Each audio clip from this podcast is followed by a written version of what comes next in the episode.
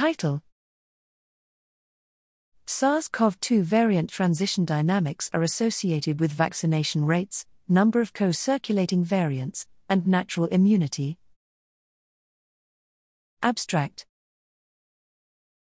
Background Throughout the COVID 19 pandemic, the SARS CoV 2 virus has continued to evolve, with new variants outcompeting existing variants and often leading to different dynamics of disease spread.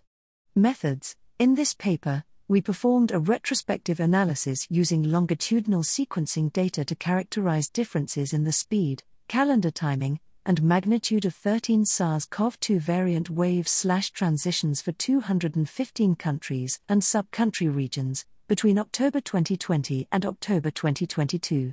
We then clustered geographic locations in terms of their variant behavior across all Omicron variants, allowing us to identify groups of locations exhibiting similar variant transitions.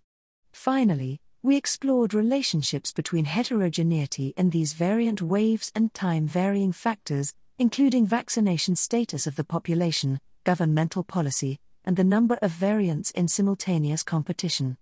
Findings This work demonstrates associations between the behavior of an emerging variant and the number of co circulating variants as well as the demographic context of the population. We also observed an association between high vaccination rates and variant transition dynamics prior to the mu and delta variant transitions.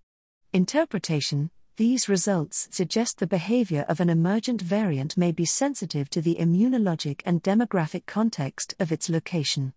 Additionally, this work represents the most comprehensive characterization of variant transitions globally to date.